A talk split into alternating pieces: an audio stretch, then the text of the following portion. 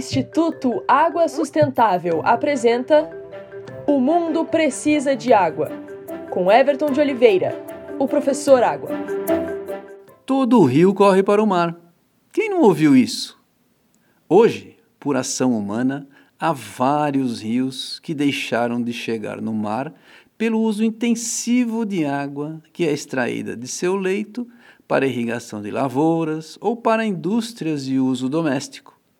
Sem um ambiente com água, alagados, por exemplo, deixam de existir e toda a ecologia é afetada.